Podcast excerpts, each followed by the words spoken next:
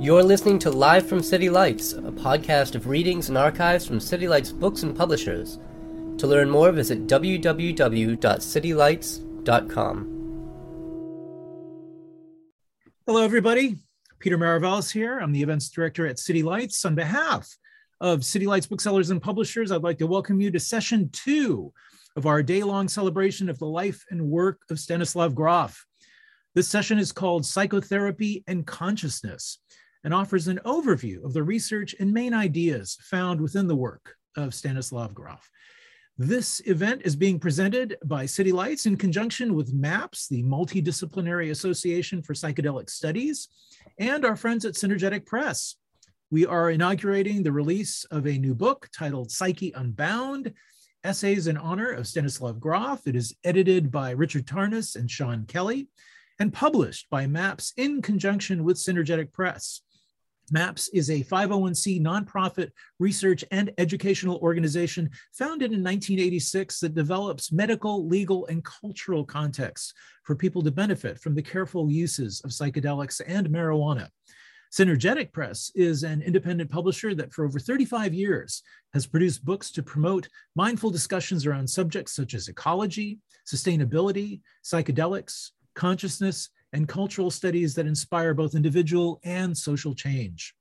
Together, they have produced Psyche Unbound, Essays in Honor of Stanislav Grof, which is really such an extraordinary compilation of 22 essays that honor the path-breaking work of Stanislav Grof. He's the world's leading researcher in psychedelic therapy, breath work, and the exploration of non-ordinary states of consciousness.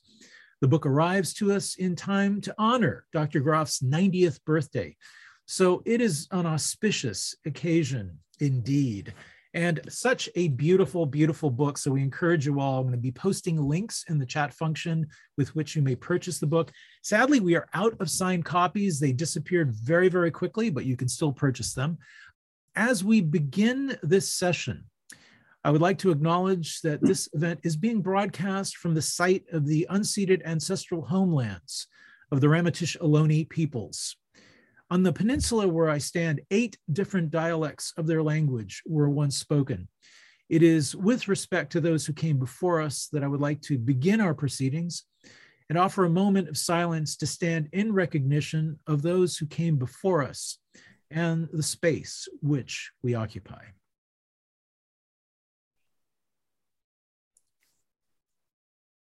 So special thanks goes out to many co-sponsors of this event. They are organizations that are at the forefront of the exploration of the transpersonal dimensions and therapeutic and pharmacological advocacy and research. We are grateful to them for their participation. Our co-sponsors include the California Institute of Integral Studies, TAM Integration, Psychedelic Seminars, the Esalen Institute, Psychedelic Society UK, Psychedelics Today, and Double Blind Magazine. This series of events is also being sponsored by the City Lights Foundation, carrying on the legacy of our founder, the late Lawrence Ferlinghetti, by encouraging deep literacy, critical thinking through various programs and publications. Our moderator for this session will be Janis Phelps, Janis Phelps is a full professor at the California Institute of Integral Studies in San Francisco. She has served as the Dean of Faculty at CIIS for the graduate departments in the School of Humanities and Social Sciences a licensed clinical psychologist. She has held faculty positions in the East West Psychology Graduate Program, founded by Alan Watts, and the Clinical Psychology Doctoral Program. She is currently the founder and director of the CIIS Center for Psychedelic Therapies and Research, which conducts the first academically accredited professional certificate training program for psychedelic assisted therapy and research. Dr. Phelps is a board member of the Hefter Research Institute, which has conducted psilocybin research since the 1990s. Her recent publications focus on the competencies and training of therapists in psychedelic assisted therapies uh, an article in the Journal of Humanistic Psychology and chapter in Advances in Psychedelic Medicine, edited by uh, and Sessa, actually, so that reference point for that. Uh, Dr. Phelps is contributing to the development of a national accreditation board for therapists and to methods of scaling effective training programs to meet the burgeoning need for well trained mental health and medical professionals in the field of psychology and, and the field of psychedelic medicine, rather, I should say. Dr. Phelps maintains a private practice in Mill Valley. Uh, she's going to be joined by Dr. Michael Mithoefer. Dr. Mithoefer has been conducting clinical trials of MDMA assisted therapy for PTSD for over 20 years, sponsored by the uh, Multidisciplinary Association for uh, Psychedelic Studies, MAPS. The inspiration for this research and the approach to facilitating the therapeutic process in these studies stems largely from their experience in the Grof transpersonal training. Dr. Mithoefer is now a senior medical director at MAPS, uh, Public Benefit Corporation. He has been uh, board certified in psychiatry, emergency medicine, and internal medicine, and is a fellow of the American Psychiatric Association and affiliate assistant professor department of, Psychi- of psychiatry and behavioral sciences in the medical university of south carolina also joining us today is roshi joan halifax roshi joan halifax is a buddhist teacher zen priest anthropologist and pioneer in the field of end-of-life care she is founder, abbot, and head teacher of the Upaya Institute and Zen Center in Santa Fe, New Mexico. She has received a PhD in medical anthropology and has lectured on the subject of death and dying at many academic institutions and medical centers around the world. She has received a National Science Foundation Fellowship in Visual Anthropology and was an honorary research fellow in medical ethnobotany at Harvard University, as well as a distinguished visiting scholar at the Library of Congress. From 1972 through 1975, she worked with Stanislav Grof at the Maryland Psychiatric Research Center with dying cancer patients. She has continued to work with dying people and their families and to teach healthcare professionals and family caregivers the psychosocial, ethical, and spiritual practices of caring for the dying. She is director of the project on being with dying and founder of the Upaya Prison Project that develops programs on meditation for prisoners. Also joining us on our panel will be Charles Grob. Dr. Grob is a professor of psychiatry and biobehavioral sciences and pediatrics and director of the Division of Child and Adolescent Psychiatry at Harbor UCLA Medical Center. Dr. Grob's research interests include anxiety and mood disorders, and also self medication and substance abuse. The FDA approved one of his phase one studies to study the psychological and physiological effects of MDMA and ayahuasca. Dr. Grob is also editor of Hallucinogens, a Reader, a collection of psychedelic texts covering a wide range of subjects such as shamanism, society, and psilocybin research. It includes contributions from Terence McKenna, Albert Hofmann, and Ralph Metzner. So, also joining us is Jenny Wade. Jenny Wade is Distinguished Professor in the Integral and Transpersonal Psychology doctoral program at the California Institute of Integral Studies. She is also a developmental psychologist specializing in the structuring of consciousness and the spontaneous openings and intentional practices that expand human potential. Her research of variations in normal adult consciousness forms the basis of a leadership and organization development consulting practice. Prince Alfred of Liechtenstein and the International Peace Foundation recently commissioned her to produce an advanced transpersonal leadership curriculum. And she is a founding board member of Millennium School, a laboratory middle school based on her developmental model. A frequent media presenter, she is the author of Changes of Mind, a holonomic theory of the evolution of consciousness, Transcendent Sex, When Lovemaking Opens the Veil, and many academic articles. And last but not least, we will also be joined by Paul Grof. Paul Grof is a Canadian research psychiatrist, clinician, and administrator. He has been using psychedelics in the treatment of mood disorders since 1962 and has been involved in transpersonal research for six decades. He utilized holotropic breathwork and psychedelics with clients suffering from severe mood disorders, meditators, and psychiatric residents. In the addition to his therapeutic research and work in North America and Europe, he has worked in the National Institute of Mental Health, USA, and as expert at the World Health Organization in Geneva, where he chaired the Committee on Psychotropic Substances. And presently, Dr. Grof is professor of psychiatry at the University of Toronto and director of Ottawa Mood Disorder Center. He is actively involved in teaching the appropriate use of psychedelics for treatment and personal growth. Dr. Grof has received several international awards uh, for his research, he has authored and co authored over 500 academic publications and three books. So please welcome now Dr. Janis Phelps to moderate this session. Thank you, Peter, very much for those introductions and welcome to this very esteemed and honored panel. Speaking on behalf of the beautiful Festschrift book that we're all encouraging you folks to get yourselves out there in our audience of almost 280 people. For those of you who missed the prior panel, I strongly suggest you be on the lookout for it on YouTube. It was wonderful to see the repartee between Stan, Brigitte, and the panelists at that time. Wonderful session. Uh, thank you to all of the panelists who were there for the first session. So here we are launching into session number two. Our plan is to have all of these learned major figures in the field be speaking to you for 10 minutes each, and we hope to have a good half hour, 20 minutes to do a question and answer period with you. So if we do get a chance to do that, I encourage our audience here to put in questions into the chat once we get rolling. And if we have time, we'll get to a couple of those. So I'd like to pass the baton to Dr. Michael Mithoefer, who with his dearly beloved wife, Annie Mithoefer, have conspired with Rick Doblin to bring forth incredibly strong data to support the viability of MDMA assisted psychotherapy. And Michael will share with you the lineage that he connects to through the work of Dr. Stanislav Grof. So, Dr. Mithoefer, take it away. Thank you, Jazz. Uh, yeah, I'll have to uh, plead guilty to conspiracy in the, in that case.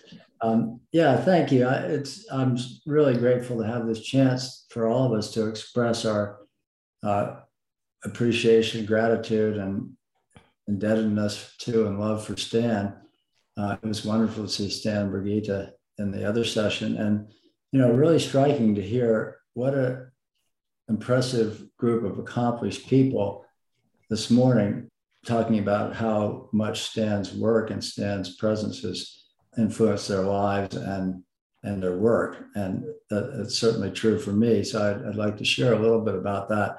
Um, you know, Rick Doblin this morning mentioned the first conversation he and I had 22 years ago that got us started on doing the MDMA research. And that conversation never would have happened if it hadn't, if we hadn't both trained with Stan, really and I certainly, I don't think I would have had the idea to do our research. And I definitely know I wouldn't have known how to do the, how to be with people in the way we've learned if it weren't for Stan. So I, in my section in the book, I've given some um, specific examples of the ways Stan demonstrated and taught these lessons in the in the training. So it's it's you know he's written so much and spoken so eloquently and um, and influence so many people that way. I wanted to share a little bit about the what it was like in the training and and the way that um, he shared with us there. So I'm not I've got specific examples in the book, but I want to just say a little bit about some of the s I think the fundamentals of what Stan taught and the other teachers in the Grof training.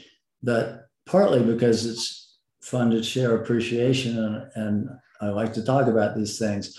But the other part of it is, I, as we move into this period of rapid growth in psychedelic research and therapy and, and interest in this area, part of our concern as we train a lot more therapists to do this research and ultimately to do the therapy is um, that we not lose sight of these fundamental lessons that you know Stan has taught discovered many of them, but they also come from ancient traditions uh, that Stan has always acknowledged. And so this, the heart of these lessons that we've had the privilege of learning largely from Stan in our case, I think it's really important that that not be lost as this field accelerates uh, so rapidly.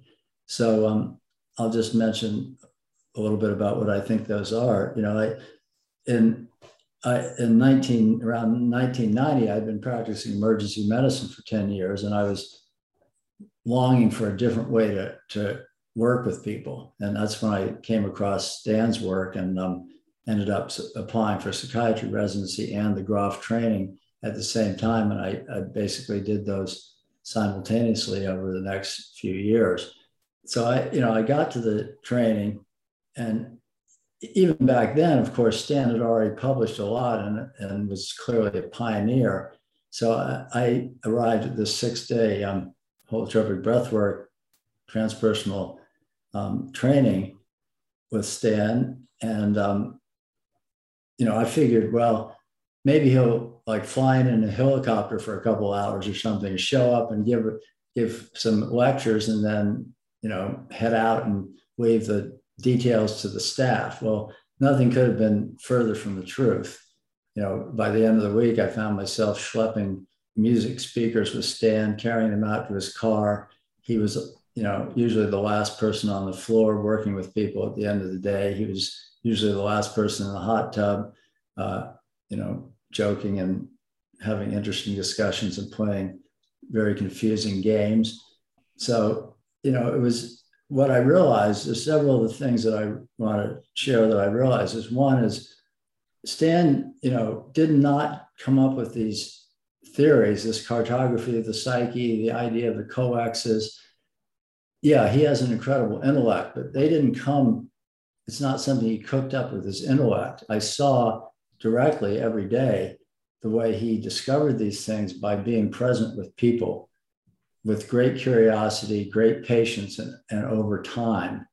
And I got to see how much that commitment, that willingness, and that curiosity could lead to discoveries about healing and to lead to episodes of healing that never would have happened if if he hadn't taken that time been such an astute observer, but also had such heart and connection and dedication to supporting people and such respect for their the individual's own inner healing intelligence. So, you know, this is, as many people have said, Stan's a true scientist. This is all based on empirical observations. Um, and he didn't, unlike so many quote scientists, he didn't ignore data that didn't fit with his the model he'd been taught about about consciousness and the psyche. He followed the data. So it's that groundedness in not only respect for the individual's inner healing intelligence, but also realizing that comes with a commitment to be, if you're going to encourage somebody to go deeply into these states, it requires a commitment to support them through whatever it takes. And sometimes that doesn't fit well into a, a neat nine to five schedule. So um, it, it, you know, I saw direct demonstrations of being able to watch Stan and the other wonderful trainers have the patience and the love and the curiosity to, to stay with people and to be curious about how their process was going to unfold. So I saw the value of not being too directive uh, but I also saw the importance of being present and being willing to step in and, and let people know they aren't alone um, when the time comes. So the other thing that was really striking was the way these processes continue to unfold over time, whether it's with psychedelics or with holotropic breath work. I saw again and again the importance of integration of not realizing whatever comes up in these holotropic states is going to keep unfolding. And it's so important to have a support and taking take the time to help integrate those experiences. So um, again, I, I got to learn that by directly observing Stan and others, other trainers um, being with people hour after hour. So I um, and you know that informs uh, very deeply the way we do the uh, our therapy in the MDMA trials. So, um, forever grateful to to Stan for what he shared with us, and um, forever hopeful that we can keep those uh, important lessons front and center as this field continues to unfold. How's that for time, Janis? Wow, you did it. Thank you. I could go on, but I could also shut up. Yeah, think you've got a couple more minutes if you want to nail it in, it in some other way for a minute, um, minute and a half. Go for it. Um, I, I think I'll stop there. Thank you. Okay, thank you so much. Thank you. That was heartfelt, scientific, healing, and moving to hear. So thank you. We'll go next to Roshi Joan Halifax. Thank you, Janis. Thank you so much. It's a um, real pleasure to be here. Uh, for me, this is uh, a historical gathering marking Stan's extraordinary contribution to understanding the nature of the human psyche. And also uh, the courage that he manifested from uh, his work in Czechoslovakia to the Maryland Psychiatric Research Center, to the world of West Coast, and then to the world of the world, the whole world, to see this resurgence of the application of entheogens, of plant medicine, to uh, the healing process of individuals. And I just want to mention uh, yes, I'm a Buddhist priest. No, I uh, am not involved with uh, hallucinogens or entheogens at this time in my life. I was thoroughly involved for a, a long time and um, benefited enormously uh, met uh, many threshold experiences in the course of uh, being with Stan, ingesting uh, the medicine, so to speak, and also uh, of bearing witness to the experience of others and seeing the uh, power of this kind of work in terms of not only the transformation of an individual's life, but also the transformation uh, process that uh, could unfold at the social and environmental level if we could open our minds to what we learn from the psychedelic experience. And honestly, you know, I'm I'll be 80 this year. So, uh, and I think most of you know I'm uh, Stan's ex-wife and an ex-wife. Uh, it was beautiful to see him and Brigitte together, and also just to watch uh, Stan's mind work and to uh, realize that he is a kind of uh, treasure house of experience, but also um, uh, that he is a person of phenomenal imagination. And I know so many people have been touched by Stan's work.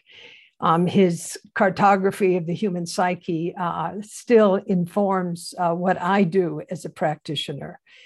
And I know Stan as a true scientist, but also a, a true healer.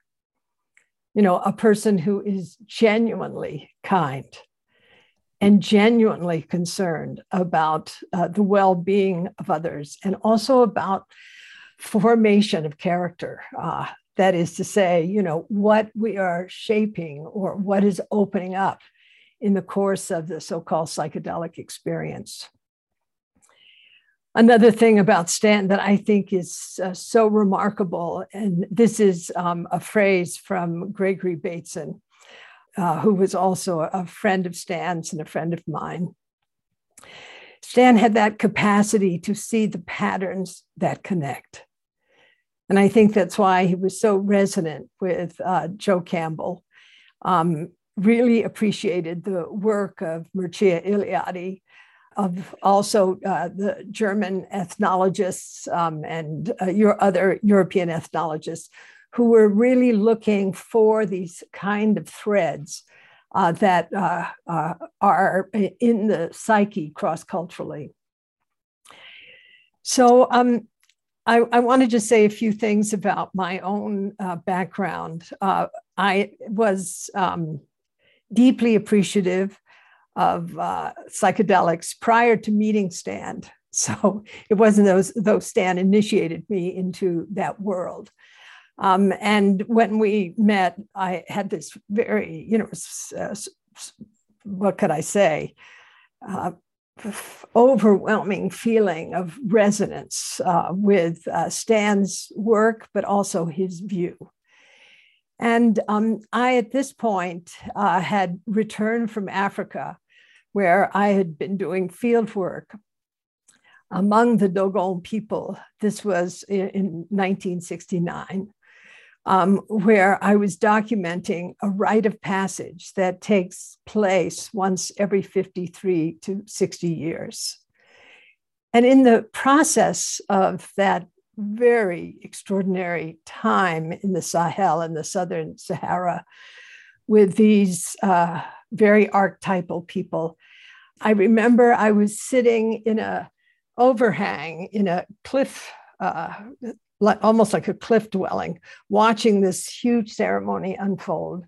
And I realized um, uh, with some dismay that in the West, uh, there were not rites of passage that allowed for individuals to go through a maturation process and, in terms of psyche, but also in terms of their responsibility and role uh, in uh, the society that we're part of and that uh, this became even more vivid for me uh, when I came back from Africa. And I worked as a medical anthropologist at the University of Miami School of Medicine. And there um, it was so clear to me that the most marginalized people in that medical system, in fact, were people who were dying. So when Stan and I got married, and he brought me into the project of uh, uh, the LSD psychotherapy um, with uh, people who were dying of cancer, it was deeply congruent with uh, my own views, my own work, and actually my own concerns about how do people meet a threshold experience like that of dying in a way that is generative. And needless to say, uh, Stan's view on this um, uh, was very inspiring for me. And I realized that this work with dying people was, in fact, an opportunity to engage in a contemporary rite of passage with people who were in a threshold experience um, who were facing the, the unknown, the mystery of death, many of whom were suffering profoundly psychologically or physically. And that um, their participation in this particular research project, which was under the aegis of the National Institute of Mental Health, could provide an entry into the dying experience, which would be fundamentally transformative. And uh, one of the texts that we studied um, uh, was by uh, a Dutch ethnographer named Arnold van Gennep. And he had basically articulated uh, rites of passage in terms of three phases. And these phases mapped very much onto what uh, we did with the dying people. And one was the first phase is that of separation. And there was always uh, a period of very intensive uh, preparation of the person who was to um, receive uh, the hallucinogen, to receive the 600 micrograms of Sandoz LSD. Very deep, very intensive preparation which very importantly included um, establishing a, a, relationship of trust. And I think this is one of the most important parts of uh, the process is how uh, this is not just checking in to a kind of Motel 6 psychedelic experience. It really has to do with some kind of sense of karmic connection this is what I always felt when Stan and I were uh, working with dying people. And it meant that um, the person who was undergoing this process, um, uh, in a way, had to leave what was uh, just prior to their uh, their experience. That is, their family, their home, their situation, and um, to uh, be willing to enter into a threshold experience um, where their psychological defenses would be. Uh, uh, basically deconstructed and where their psyche would uh, become exposed to them and this kind of threshold experience you know uh, from from my point of view was um, very uh, powerful I, I, I know sometimes we said um, a bad trip is really a good trip people went through their biological birth experience or they went through some archetypal experience um, that was about uh, death and rebirth and um, the rebirth part always made me really happy because people's view of what it means to die changed so profoundly. And that view, of course, is something that would be taken into the third phase of the rite of passage, and that is the integration. Um, what was just mentioned, how important the uh, process that the person experienced could be integrated into how they viewed the dying process, how they viewed pain, the importance of their relationships, and what death meant to them. So I feel very blessed to have been part of that project and also very blessed to have lived long enough to see the resurgence of this work and I also know that every stick has two ends for all the power that uh, the work in psychedelics evokes. That power has two valences, if you will, at least. You know, one of those valences in the, in the direction of profound and positive transformation, and the other is of disintegration and a deep challenge. And one of the things that I discovered um, in doing the work uh, with Stan is how we had uh, deeply underestimated the landscape of the human psyche. And Stan's mapping of that landscape, of course, has profoundly affected uh, my own experience as a meditation practitioner, but has uh, touched the lives of thousands upon thousands of people. And I am, uh, again, grateful to have been able to experience that work firsthand. And then to, as I enter my 80th year this year, and Stan is turning 90, uh, to um, uh, have this time of profound enjoyment, seeing his work culminating uh, while he is still in his body. Finally, I just want to mention something else. My own uh, good friend, collaborator, and student, um, Dr. Tony Back, who is a renowned oncologist uh, at the University of Washington. And we've worked together for many years, uh, teaching clinicians on contemplative care of the dying. He's put together a project which I think is very important for healthcare workers in all the healthcare uh, areas um, who are completely burned out and using psilocybin as an adjunct or as uh, uh, uh, a means for assisting with the transformation of these uh, clinicians' experience of profound moral distress and of burnout. So I'm very excited about what Tony is doing and looking forward. Uh, he one thing he mentioned, he said that for only 30 places in that research project, there were uh, around 1,000 applications. So it just shows you um, both what healthcare providers are, are facing in uh, today's pandemic and the need for this kind of transformative experience in the lives of those whom who serve those who are critically ill. So thank you, Janis. Oh, thank you, Roshi Joan. Very powerful, very powerful. And thank you for the work you have done with those people in the liminal place of being at the threshold of dying. And while, as a Buddhist leader and teacher in this whole country on this planet, you know they're they're in some illusion at that moment, and you're helping them with duality, and you're walking the razor's edge and helping people understand about the non-dual larger cosmos and our connection to it, but at the same time, digging deep and helping people who are suffering deeply as a bodhisattva does. Thank you. Deep Thank you so much, you. Janis. Deep bow to you. And on your heels here, quite compatibly, but this was unplanned, Dr. Charles Grob has been revivifying the research in this country in a very big way on giving psilocybin assisted psychotherapy to those who are close to death's door.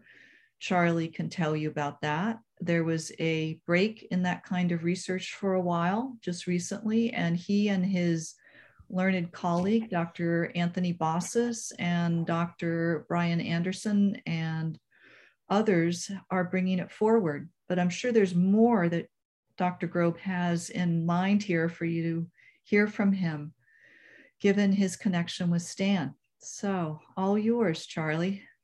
Thank, thank you, Janis. And uh, I very much appreciate being invited to participate in, in this event honoring the life and work of Stan Grof.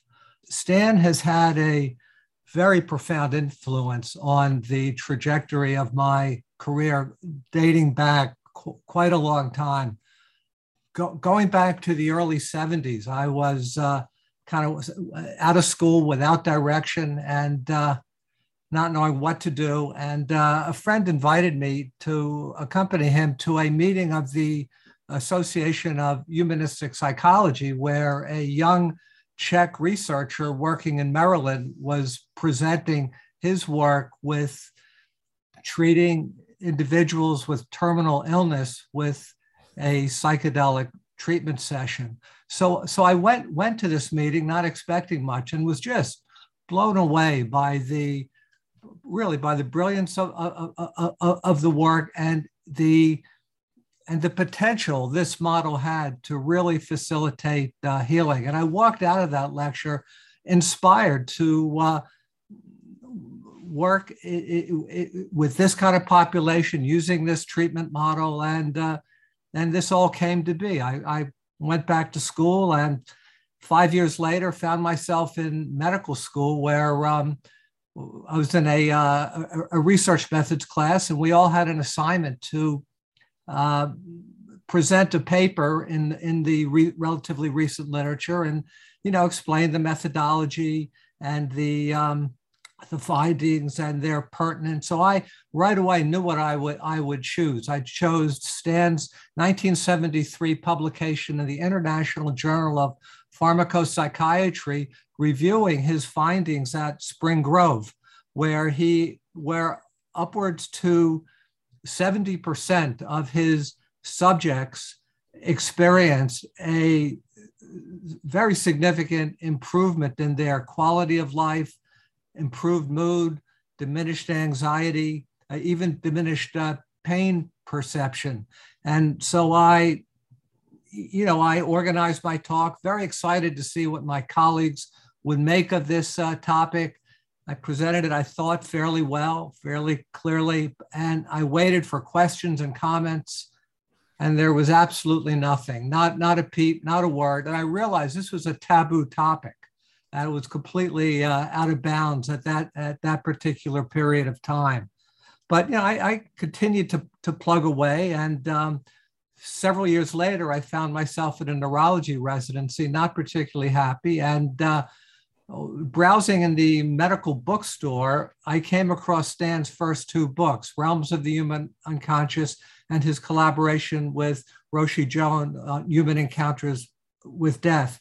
And I devoured those books over a weekend and came out of it realizing, okay, I need to get back into a, a path that would allow me to work with this population using psychedelics.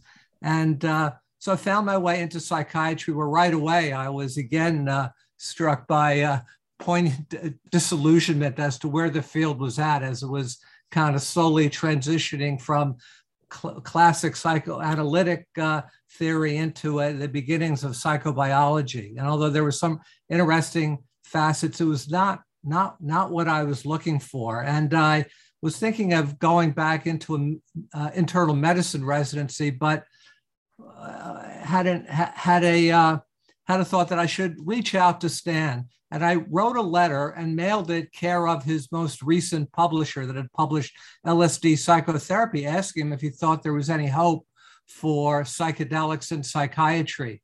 And he actually got back to me about a month later. I, I received a response. He said, I'm flying now on an intercontinental flight to uh, Australia for a meeting of the International Transpersonal Meeting. But I, I just received before I left your letter. It was forwarded to me. And uh, my thoughts on the future of psychedelics that although these are grim times, I do retain some optimism that in the future it may be feasible once again to, to do this work. And that was enough to keep me in place, plug away, get my credentials, and ultimately found myself in a, uh, a situation where I was able to uh, pull together a, a, protocol and, and the funding and the necessary collaboration to uh, conduct the, the, the, first study of, of um, using a psychedelic treatment model, we use psilocybin to treat uh, individuals with advanced stage cancer anxiety.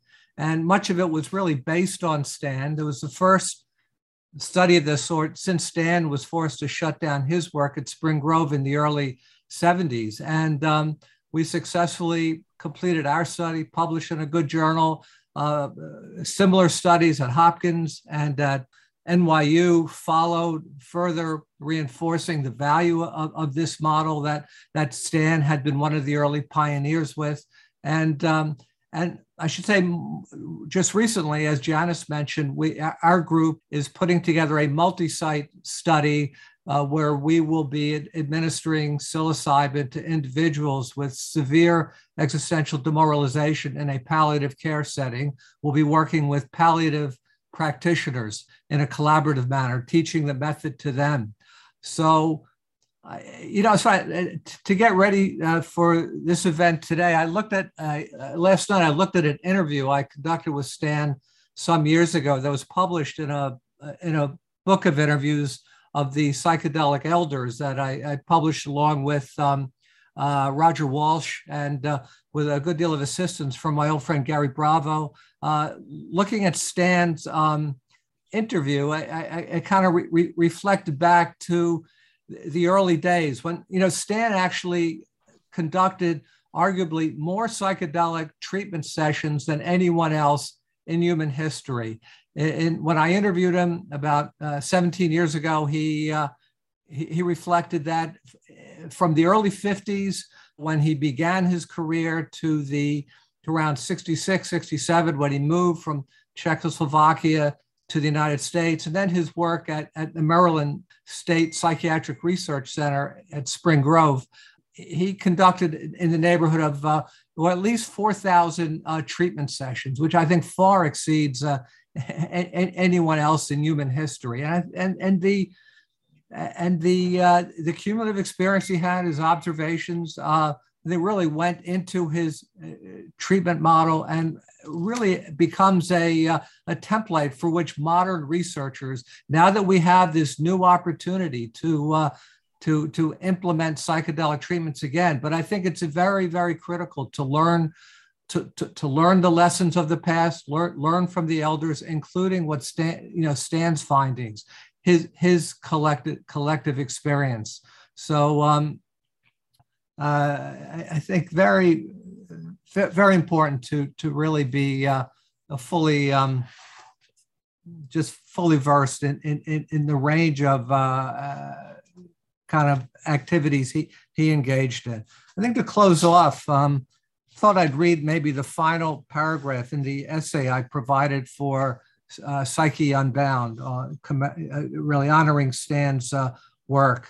So let me just finish here with saying uh, from Stan's knowledge of the discoveries of his peers and those far and wide who preceded him, along with his advanced knowledge of world cultures, he has evolved a model treatment of conscious dying that may give us an anticipation of life, of light at the end of the tunnel. Thanks to the pioneers of the field of psychedelics, most notably Stan Grof, we now have the opportunity and the tools to once again open up the psychedelic treatment model and determine if the early studies using psychedelics to treat the existential crisis of advanced medical illness can continue to be replicated, and if so, be made available in safe, sanctioned, and skilled treatment settings to those profoundly in need of psychological and spiritual healing at the end of life. This is the hope and the promise of psychedelics. To Stan Grof goes much of the credit for our now having this remarkable opportunity before us. It is now up to us to implement an optimal use of these mysterious and remarkable compounds in as respectful and careful a manner as those who came before would expect.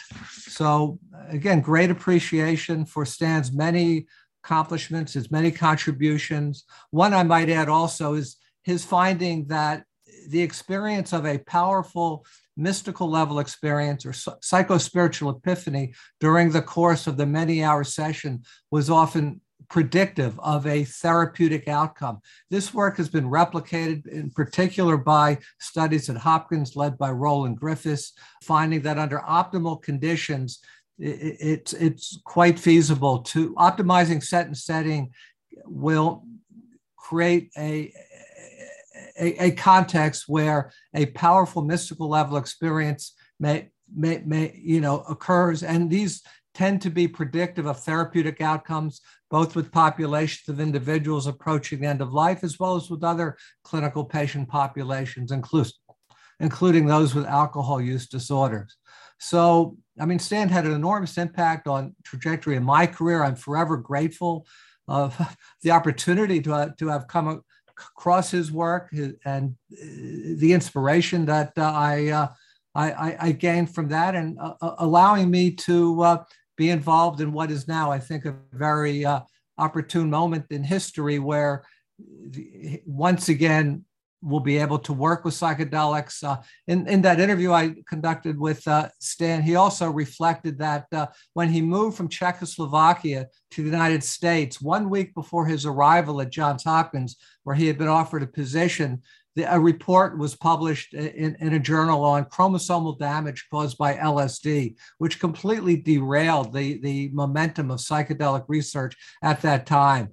Even, even though that, that, that study was thoroughly debunked, it's really taken us now upwards to half a century to get back on track, to be able to kind of pick up the, the torch that Stan has handed off, carry, carry the field forward, and really um, you know, t- t- take the opportunity to facilitate the, the, profound healing that that these compounds under optimal conditions can, uh, can, can facilitate. So again, my my great appreciation to Stan and uh, great admiration and uh, acknowledgement that uh, what the, the path that he started on many many years ago is now the path that uh, michael and myself and, uh, and others are, are, are now go, going down and also ready to hand this the torch off to to the next generation behind so uh, i think now uh, we, we can learn from lessons of the past and um,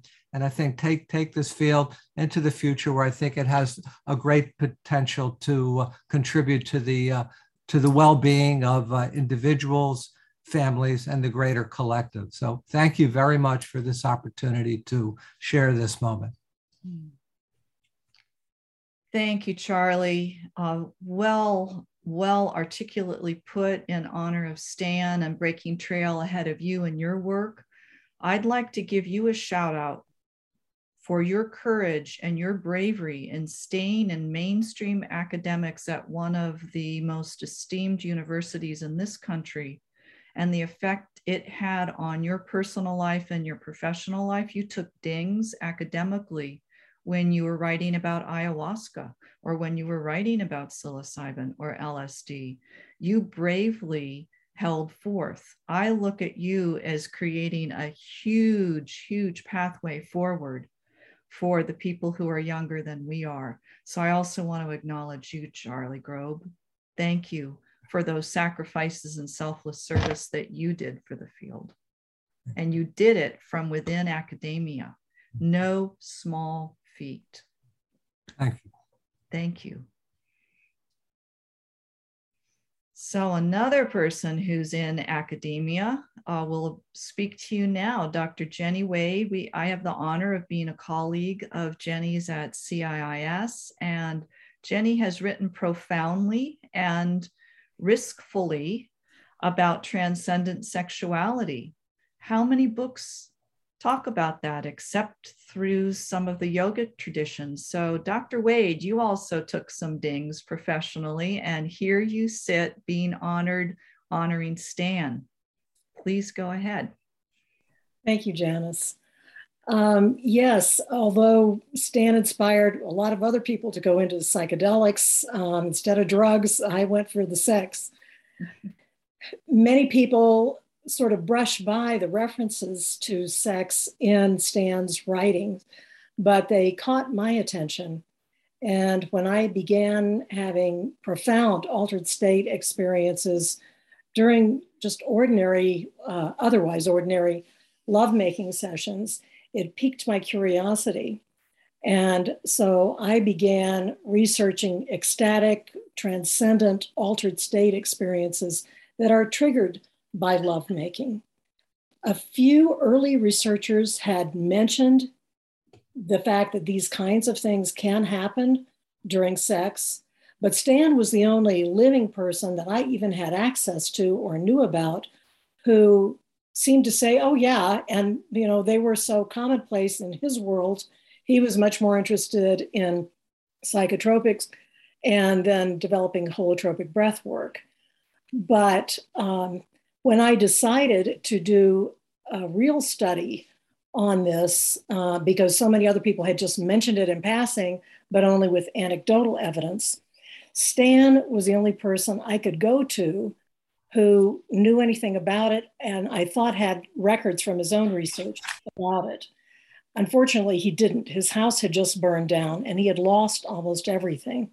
But Stan gave me the time and took me seriously at a time when many other researchers of altered states, my colleagues uh, in the Bay Area, were very discouraging about doing any kind of research with sex. Um, they said nobody was ever going to take you seriously again. That is such a taboo topic.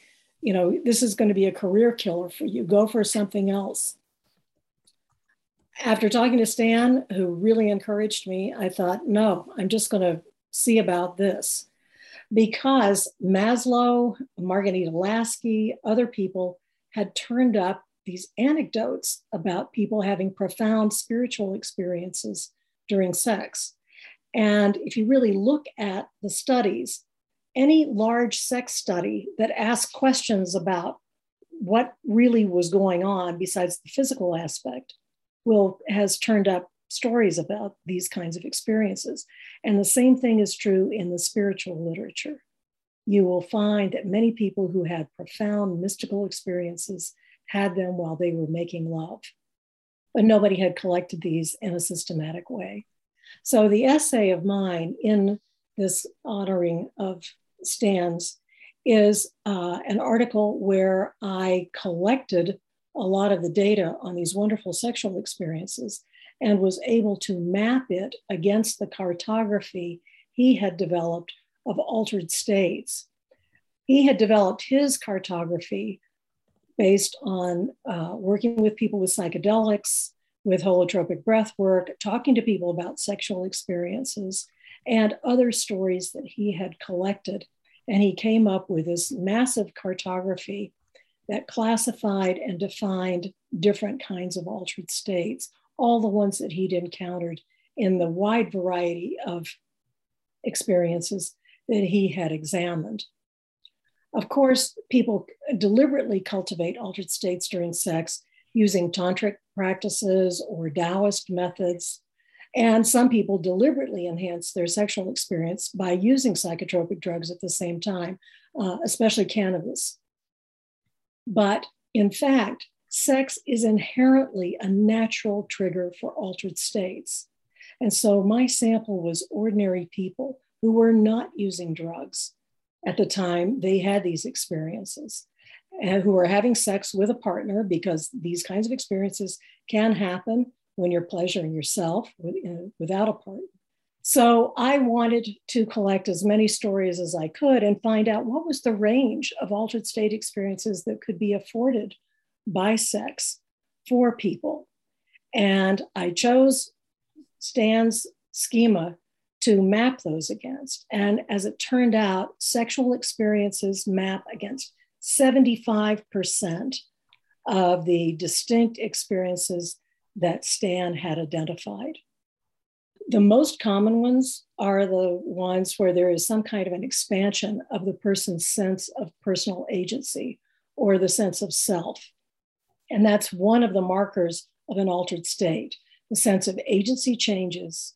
And the two other clinical markers are that your temporal or sense of time changes and that your spatial sense changes from what we consider culturally normative for adults in Western societies. When you go into the hospital, if you've had any kind of an unusual experience, those are one of the those are the first three realms of reality uh, that they'll check you for. Are you oriented commonly to what we think of as normal reality in the West? All of these things can and do change during sex. The most common one is to have the sense of self break down so that it includes the partner. And you can't really tell at some points who's doing what to whom. You begin to lose your sense of self and sometimes your sense of body boundaries too. So your spatial orientation changes. So I just like to mention very briefly that when these kinds of things happen during sex, sex goes from being sort of a multi, uh, from a, a, single dimensional, mainly physical uh, engagement to something that is multisensory. Uh, as one of the people in my sample said, it's like having the Klieg lights suddenly turned on. And the experience becomes much more important and much more compelling than orgasm, even the most exquisite orgasm you've ever had. In fact, people were distracted annoyingly by orgasms during these kinds of sexual experiences. They were so big. One woman said, I just don't want to have that happen because it's a distraction.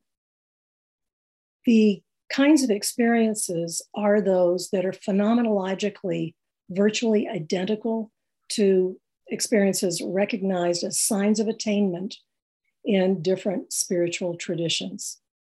For example, people take what could be described as shamanic journeys, going through other worlds or also traveling above this world environments. They become uh, possessed by power animals. They may encounter beneficent or demonic supernatural forms or deities, uh, a third figure that's oftentimes likened to the Holy Ghost, for example. They uh, experience Kundalini and other subtle forms of energetic change, often that can be very, very large, uh, seeing lights, sweating profusely, going into spontaneous movements, the uh, kriyas and mudras, uh, recognized in Hindu practice, going into glossolalia or speaking in tongues, that's commonly recognized in uh, evangelistic uh, Christian practices. People can feel possessed by deities, often sexual deities, uh, like Cernunnos or uh, Kali or Pan, Dionysus. People can fully live past lives, often with great detail, and they can travel in time, sometimes to the future. And then finally, uh, resembling the contemplative traditions, people can have complete non dual experiences of the cosmic void or complete non dual experiences of unity with the absolute or with God. These experiences people have during sex have the very same transformational qualities that psychedelic experiences can have and that spiritual epiphanies had. There may be some initial disruption or destabilization because these people are just having sex. And the ones I talked to were not trying to bring these states about, they were surprised by them. So they didn't really have a way to understand what had happened to them. And many of them didn't have an easy way to integrate those. And they certainly didn't have people who were trained to help them with it, which is one reason I did this research.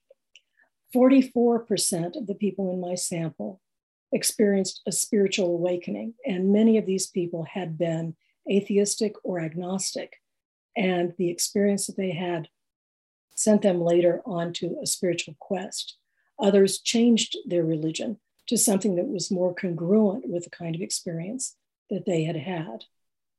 43% evinced some kind of sign of personal growth, getting rid of self limiting beliefs, uh, changing jobs, getting out of uh, relationships that were worn out, um, going for a larger version of themselves. 25% found that it, it positively affected all of their relationships, not just the relationship with the partner that they had. 18% of people developed an entirely new worldview. They suddenly realized that there was more to reality, a greater reality than they had comprehended before. 13% decided that sex was a sacred thing and that they had been misusing it previously in their lives and changed the way they related to other people sexually and the way they related to sexuality itself. And 9% of the people in the sample were people who had been sexually abused as children and had often been in adult uh, sexually traumatic relationships and found themselves completely healed, able to have orgasms, able to enjoy sex. And one of these uh, people even went on to become a sexual surrogate to help other people with sexual trauma. I'd like to tell you just one brief story about one of these experiences as an illustration. A student, Jenny, then we'll need to end after this story. This is quick. A student's girlfriend had had a very frightening altered state experience during sex. And then she had become ill with uh, constant and uncontrollable vomiting.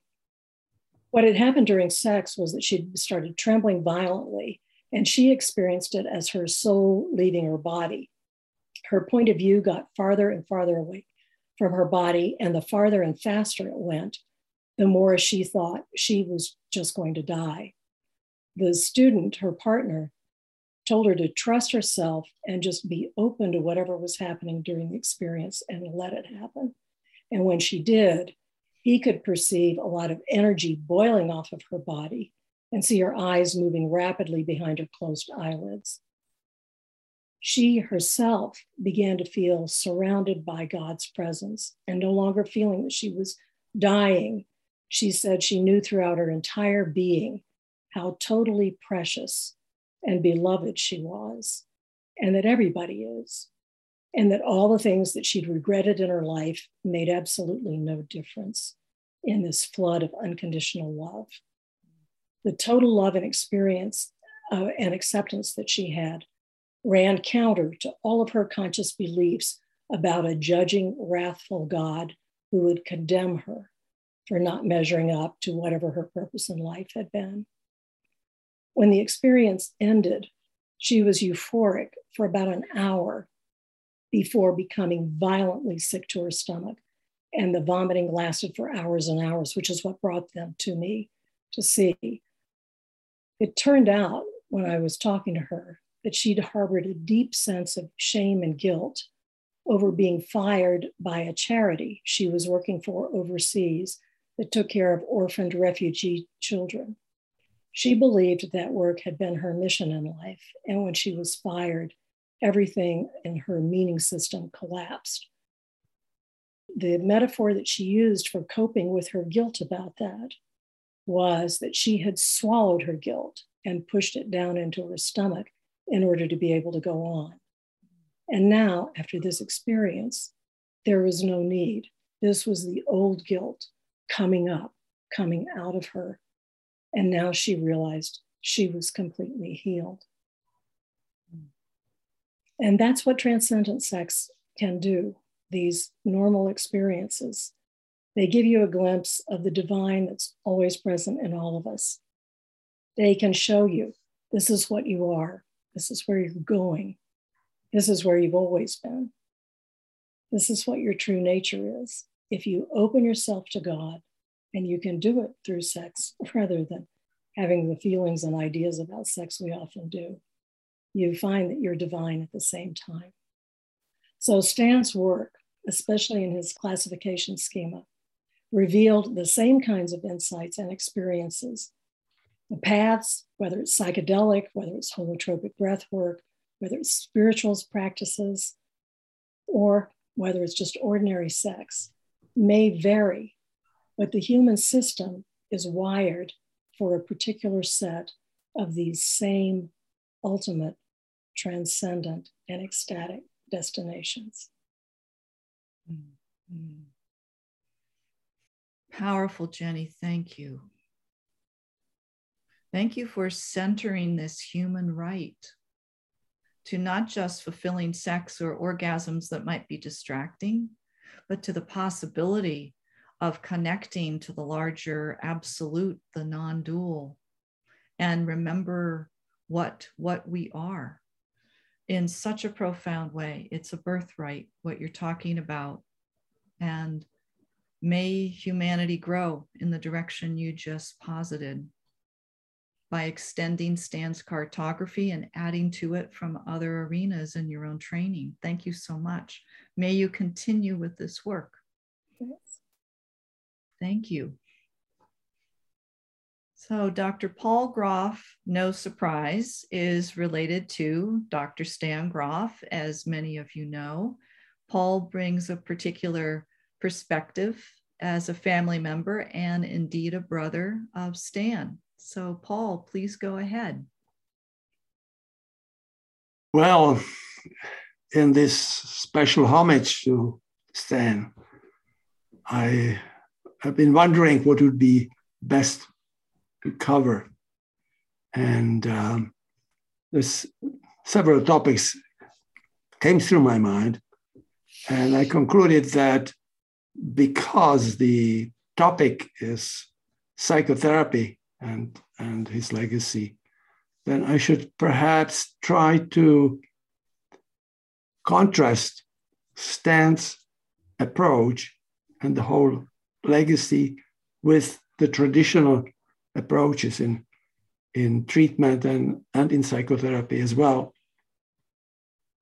It was a bit tricky because I'm, I'm the last and I did not know, of course, what uh, others will will cover. And uh, it, it, was a just beautiful, beautiful panoply of, of experiences, how people got into um, transpersonal approaches in, in death, sex, birth. And uh, so uh, I have an easier um, task because Jenny, for example, has already wonderfully outlined the, the, the whole variety of, of transpersonal experiences that, that uh, relate to what I'm going to say, and, and, I don't have to, I don't have to um, outline them. We debated, I think before we started, we debated about the order whether I should go last or Jenny go last. And of course, I suggested that ladies goes first. That's part of my upbringing. I was getting also from Stan, but uh, I was very worried that after this wonderful presentation, Jenny is going to spend 10 minutes talking about that nobody will pay any attention. We'll see. We'll see how it goes and how it how it comes across. So what I'm going to try is to contrast Stan's approach to psychotherapy combined with psychedelics or, or holotropic breathwork or other modalities of inducing non-awareness states of consciousness with, with the traditional. Now, to characterize very briefly the contemporary approach, I would have to say that it's based on certain unproven assumption. One assumption, of course, is that if you struggle with emotional problems, depression, anxiety, addiction, there's something wrong in the brain. And, and probably the most recent version is that there's something wrong with the neurochemistry. And it is, if you if you study that, the only problem is that there is just has not been any evidence that it's it's related to what happens in treatment. I mean, the 55 years that I follow this, have not seen any indication that if, let's say, depression or anxiety is related to, to deficiency of serotonin, that when people respond to treatment, this improves, and if they don't respond, it doesn't. So nobody showed some of the basic things. And I think, uh, and it's also, uh, I think, frustrating that even in, in psychological, not strict, strictly medical approach, but even in psychological approach, you find now that often half of the textbooks of psychology are actually neurotransmitters, as if it was clearly related. And that often people study neurochemical changes during, during psychotherapy, assuming that if there is a change, it, it means that that's, that's the mechanism of action. And so Stan's research and my research certainly did not support these kind of assumptions.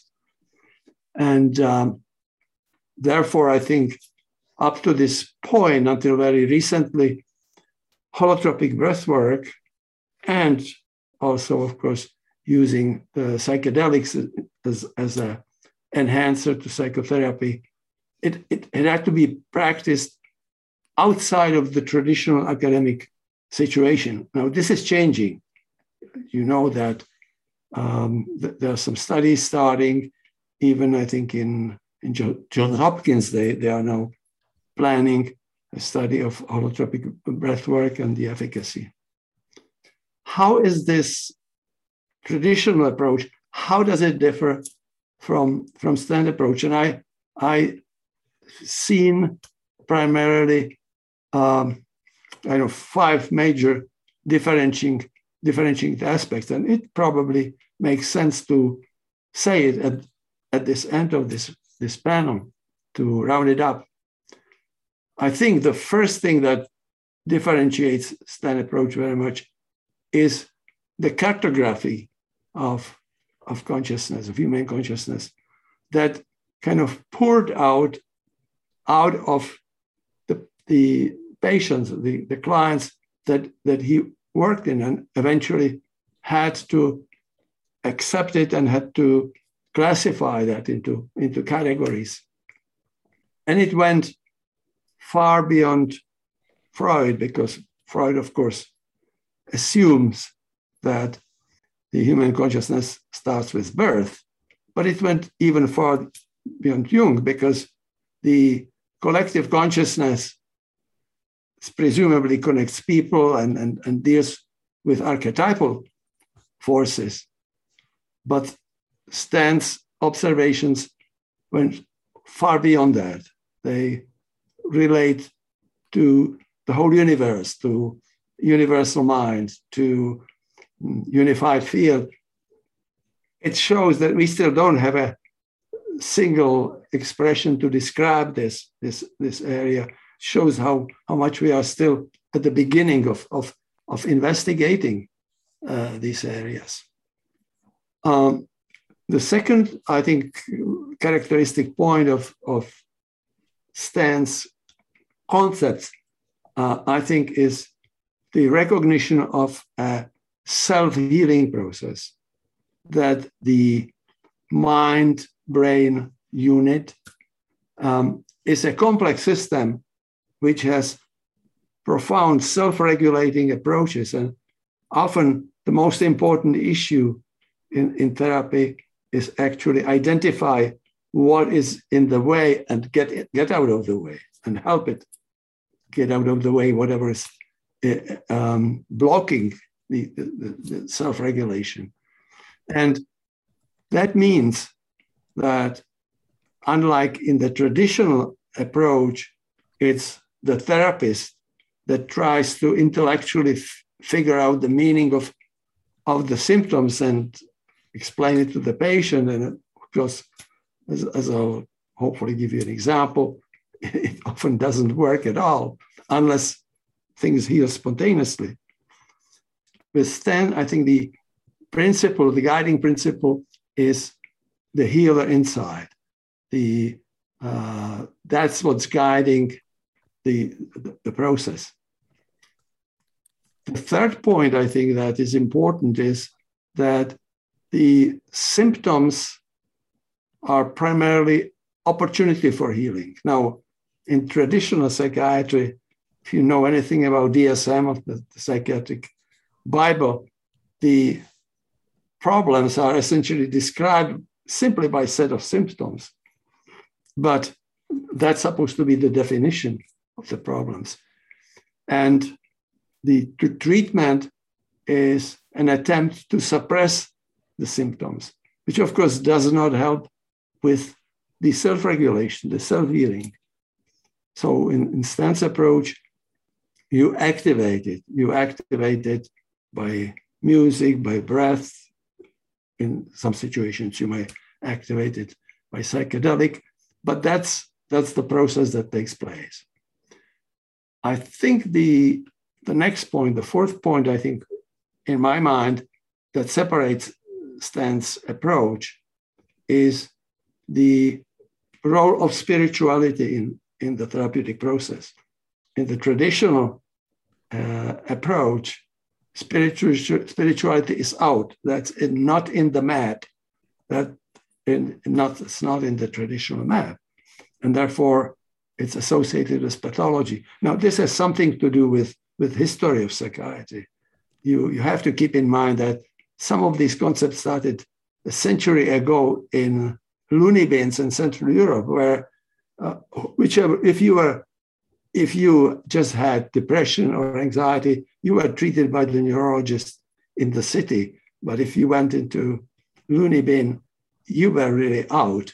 And so people assumed there that if, if whatever you're experiencing was, was abnormal, delusional. But it's now very clear, particularly with the expanded map, that spirituality is important and normal part of, of, of the consciousness, consciousness map, and it has important role in healing.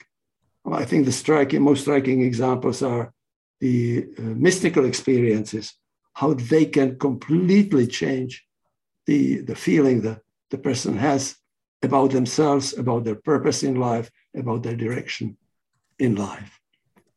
And in this kind of a short overview of, of, the, of the differences, I think the next, the last point I'm going to mention is that Stan concept is fortunately congruent, fully congruent with the advances in the science that took place over the, during the past century.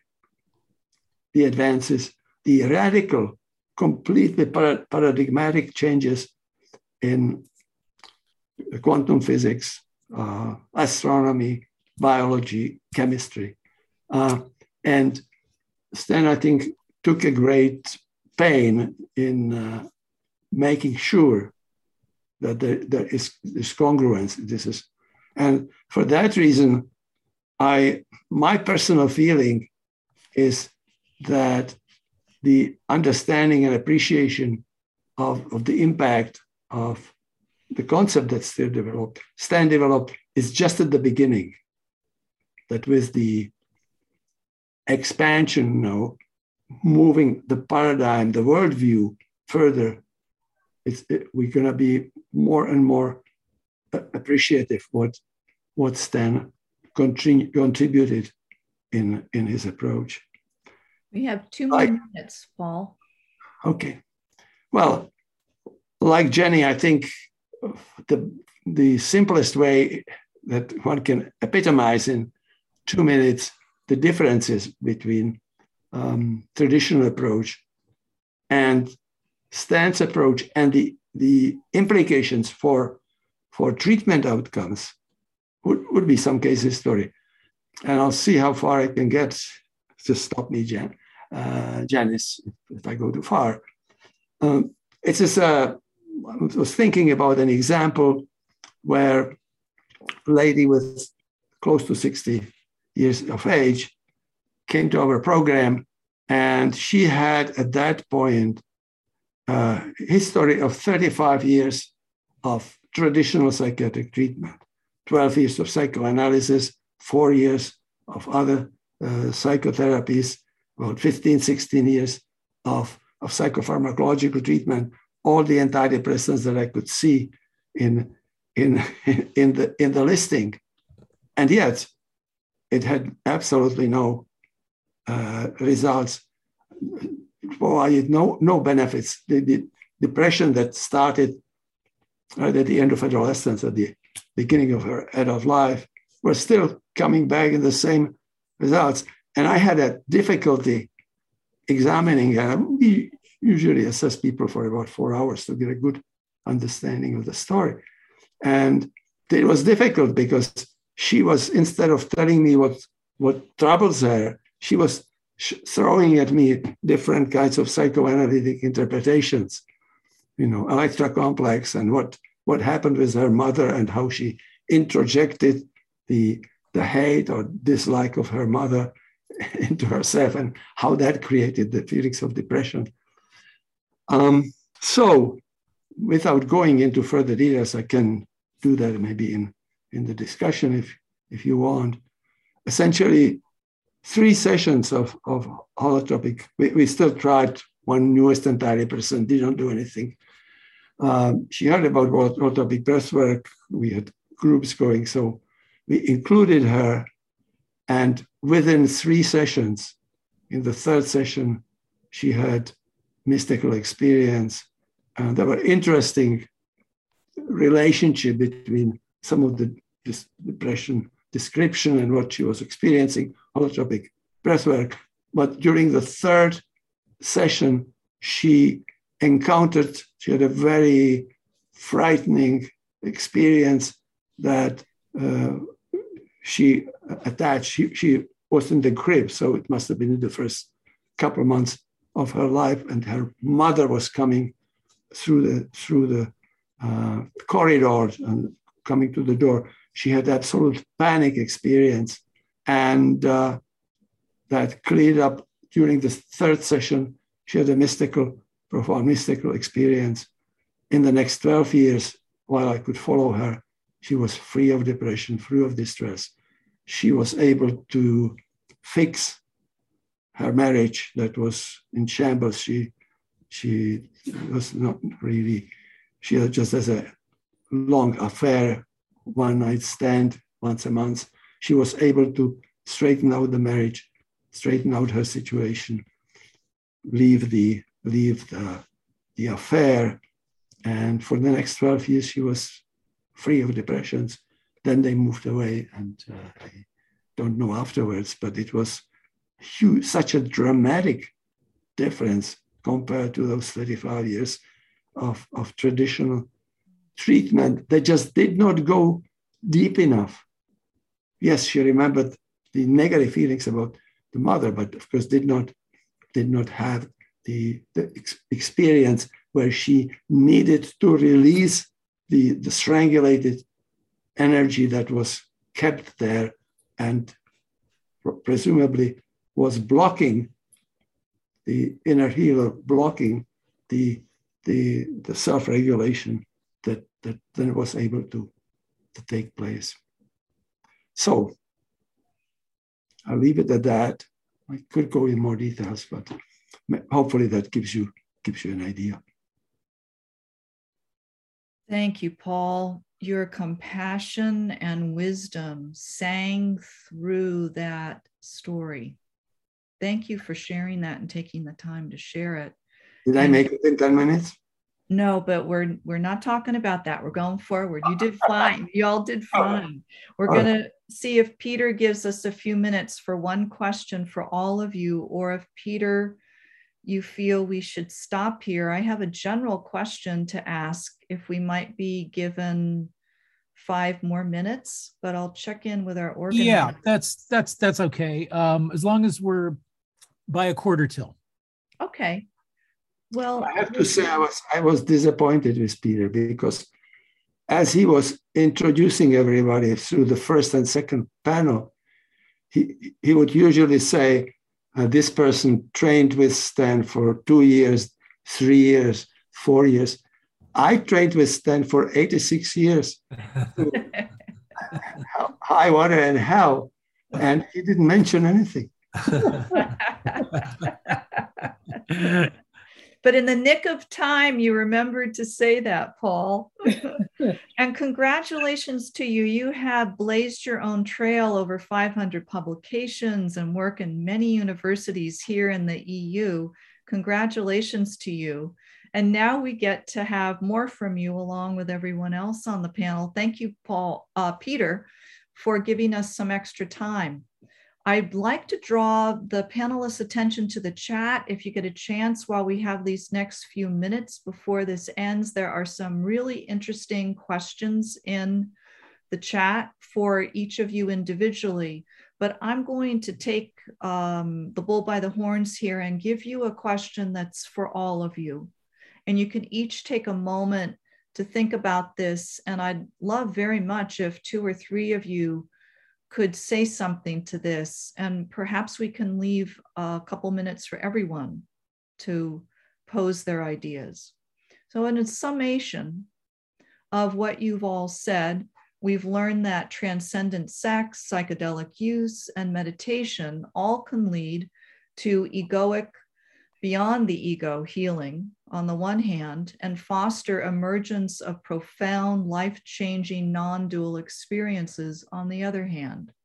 We are on the brink of environmental chaos on our dear planet Earth with very dire need for a significant evolution in consciousness for our species, which is doing most of the damage on the planet, perhaps most all of it. What do you think Dr. Stanislav Grof's lasting contributions are to paths for a crucial, crucial evolution of human consciousness so emphatically needed today. What do you think Stan's lasting contributions are to the paths for crucial, dire need evolution among us in human consciousness? Because it's there, we know it's there. Would you like to speak to that? His lasting contributions going forward. Janis, maybe I'd like to say something. I think Stan's valorization of um, mystical states is really important at this time because those states uh, frequently lead to a vision of interbeing, to, to use a term coined by Thich Nhat Hanh of interconnection, of interdependence, and interpenetration, where we begin to realize that we are not separate from the context of our lived experience. And that as individuals, in, in, from the point of view of Teilhard de Chardin, where consciousness is evolved to a certain point, where the sense of responsibility in relation to the well being of not only ourselves as individuals, but of all species that sensibility uh, is in the marrow of our being. And so, you know, I feel that uh, Stan's cartography has actually given um, permission to uh, many individuals to enter into these states to see in a way that is different from the conventional view of reality that's held by most human beings. I would second that. Uh, I think we have to start with ourselves and you know changing our consciousness. If you're gonna have uh, proper non-ordinary states of consciousness, positive experiences towards mystical in 30% of the population, I think the chaos will be resolved. May it be so. Yeah, I agree. That, and the way this is a segue to what I was trying to come up with when you asked me what else I wanted to add, which was about, you know, what I learned, what you learned from Stan is the importance of doing our own work if we're going to work with other people. And that's, as Paul said, that's a different model from the one where there's something wrong with you and I've got the answer. That is interbeing. And so I think that's the idea that this is work that we all need to do as human beings, uh, that leads into the possibility of planetary change. If, if I might add simply that the, the, these treatment models Stan has developed, you know, are are transformative in their potentialities, and they're, they're, they're and I see them as wake up medicine. And this, to me, was uh, a point driven home when I, I did some field research in the Brazilian Amazon many years ago with members of an ayahuasca church, and uh, was quite uh, taken aback as to the, the, the, how many of these individuals were environmental activists. That they their work with ayahuasca, particularly in the rainforest setting, had had really facilitated a powerful cathexis to to nature and a a sense of responsibility that. Uh, that the necessity to heal nature and heal nature from the the ravages of of the human species. So again, I Stan has given us uh, some paths to uh, to wake up and uh, and, and transform and uh, for there to be a viable future. This this has to happen, and we're most fortunate to be the uh, recipients of what uh, Stan has has has outlined for us. Anyone else have some further thoughts on this?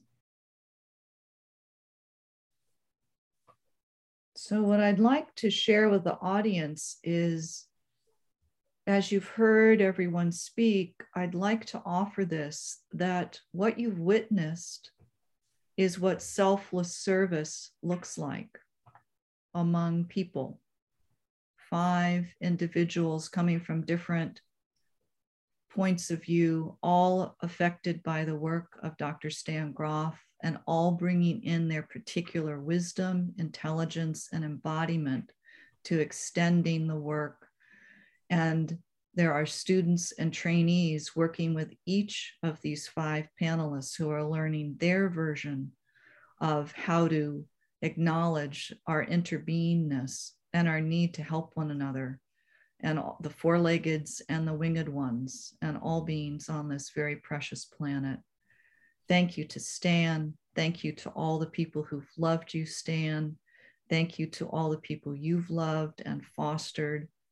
Love is a way to move this forward, but also courage is needed, as you've heard and seen in these speakers. So, dear audience, please be inspired by the courage and the loving kindness that you have witnessed here. This is not that accessible on this planet right now in a group like this of 300 people. So thank you to Synergetic Press and City Lights and MAPS for bringing us all together. I'll turn this over to Peter. And final thank you to Stan at this moment Wow, that was a most stimulating cross section of experience coming from each of you, and such such a great gift. Janis Phelps, thank you for crafting such a thoughtful and beautiful trajectory for the session. Michael Mithoefer Roshi Joan Halifax, Charles Grob, Paul Grof. Uh, my apologies for the 80 years. Next time. And Jenny Wade all of you who have joined us today. Thank you so much. That does wrap up this session. Um, I'd like to remind everyone we have posted links with which you may purchase copies of Psyche Unbound. Our series comes to a close with the next session. It'll begin at 3 p.m. It's called Comparative and Theoretical Studies Current Applications and Future Paradigms of Therapeutic Practice. It will feature Maria Mangini as the moderator with appearances by Tom Riedlinger, Tom Roberts, Diana Haug, Jasmine Verdi, and John Buchanan. We hope to see you there. Be well, everyone. Thanks for listening to Live from City Lights, a podcast from City Lights Bookstore and Publishers. Our theme music was provided by Axolotl. All City Lights events are free. To see upcoming events at City Lights Bookstore in San Francisco, check out www.citylights.com slash events.